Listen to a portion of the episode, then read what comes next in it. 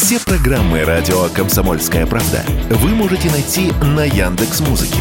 Ищите раздел вашей любимой передачи и подписывайтесь, чтобы не пропустить новый выпуск. Радио КП на Яндекс Музыке. Это удобно, просто и всегда интересно.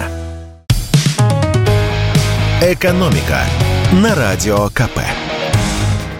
Здравствуйте, дорогие слушатели радио «Комсомольская правда». В эфире наш ежедневный обзор самых важных экономических новостей. И сегодня мы поговорим об очередной инициативе от очередных доброжелателей, направленной, конечно же, во благо нашей Родине и ее экономике. Им бы понедельники взять и отменить, пел герой Андрея Миронова о жителях острова Невезения. Идея, кстати, вполне здравая. Но, увы, россиянам предложили отменить не понедельники, а воскресенье. Ну или субботы, хотя от этого не легче. Вообще, продолжительность рабочей недели – это вопрос, который никак не дает покоя российским чиновникам и общественникам. В последние годы активно обсуждалась идея сократить количество рабочих дней до четырех и дать россиянам дополнительный день отдыха. На эту тему высказывался Дмитрий Медведев, Федерация независимых профсоюзов, Госдума, Министерство труда и соцзащиты. И вообще, согласно соцопросам, большинство россиян эту инициативу поддерживают. А в некоторых организациях уже провели очень даже успешные эксперименты, которые показали, что на четырехдневке производительность труда не падает, а даже увеличивается.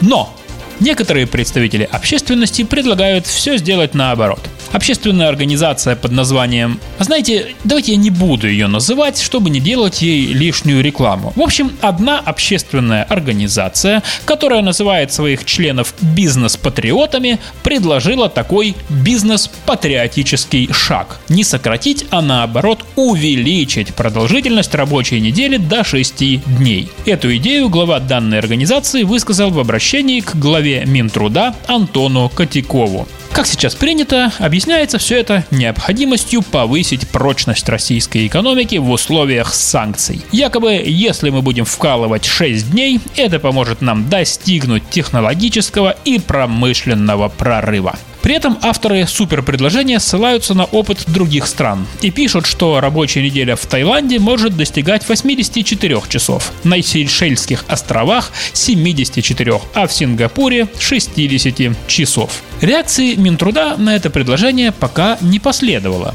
А может и не последует, можно подумать, министрам больше поговорить не о чем. А вот в Федерации независимых профсоюзов России, куда мы обратились за комментарием, инициативу, мягко говоря, не особенно поддерживают. Во-первых, как напомнил нам замглавы Федерации Александр Шершуков, в рамках действующего законодательства уже сейчас на каждом конкретном предприятии может быть установлена 4, 5 или 6-дневная рабочая неделя. А во-вторых, и это главное, по мнению эксперта, все это совершенно надуманная тема для разговора. Если говорить о чистом рабочем времени каждого среднестатистического российского трудящегося, то по количеству рабочих часов мы и так сейчас находимся в первом первой десятки стран мира. Проблема производительности труда у нас заключается не в том, что люди мало работают, а в том, что у нас в стране слабая автоматизация производства и плохая конкуренция. И еще одна важная новость касается международного сотрудничества. Еще осенью прошлого года власти России и Турции договорились создать на турецкой территории газовый хаб.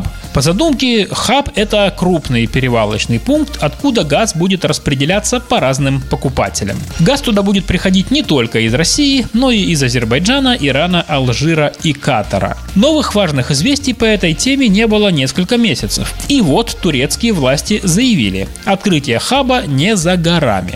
Как сказал глава мини- турецкого Минэнерго Фатих Данмес, центр торговли газом заработает максимум в течение года. Неужто уже через год все трубы будут проложены? Ну, это вряд ли. Однако торговлю уже можно будет начинать. Похоже, именно это имел в виду турецкий министр. Как пояснил нам ведущий эксперт Фонда национальной энергетической безопасности Игорь Юшков, речь идет о том, что совершится первая операция по купле-продаже нашего газа на электронной площадке в Турции. Скорее всего, покупателем будет турецкая компания, и дальше она уже может перепродавать газ кому хочет захочет, например, Болгарии.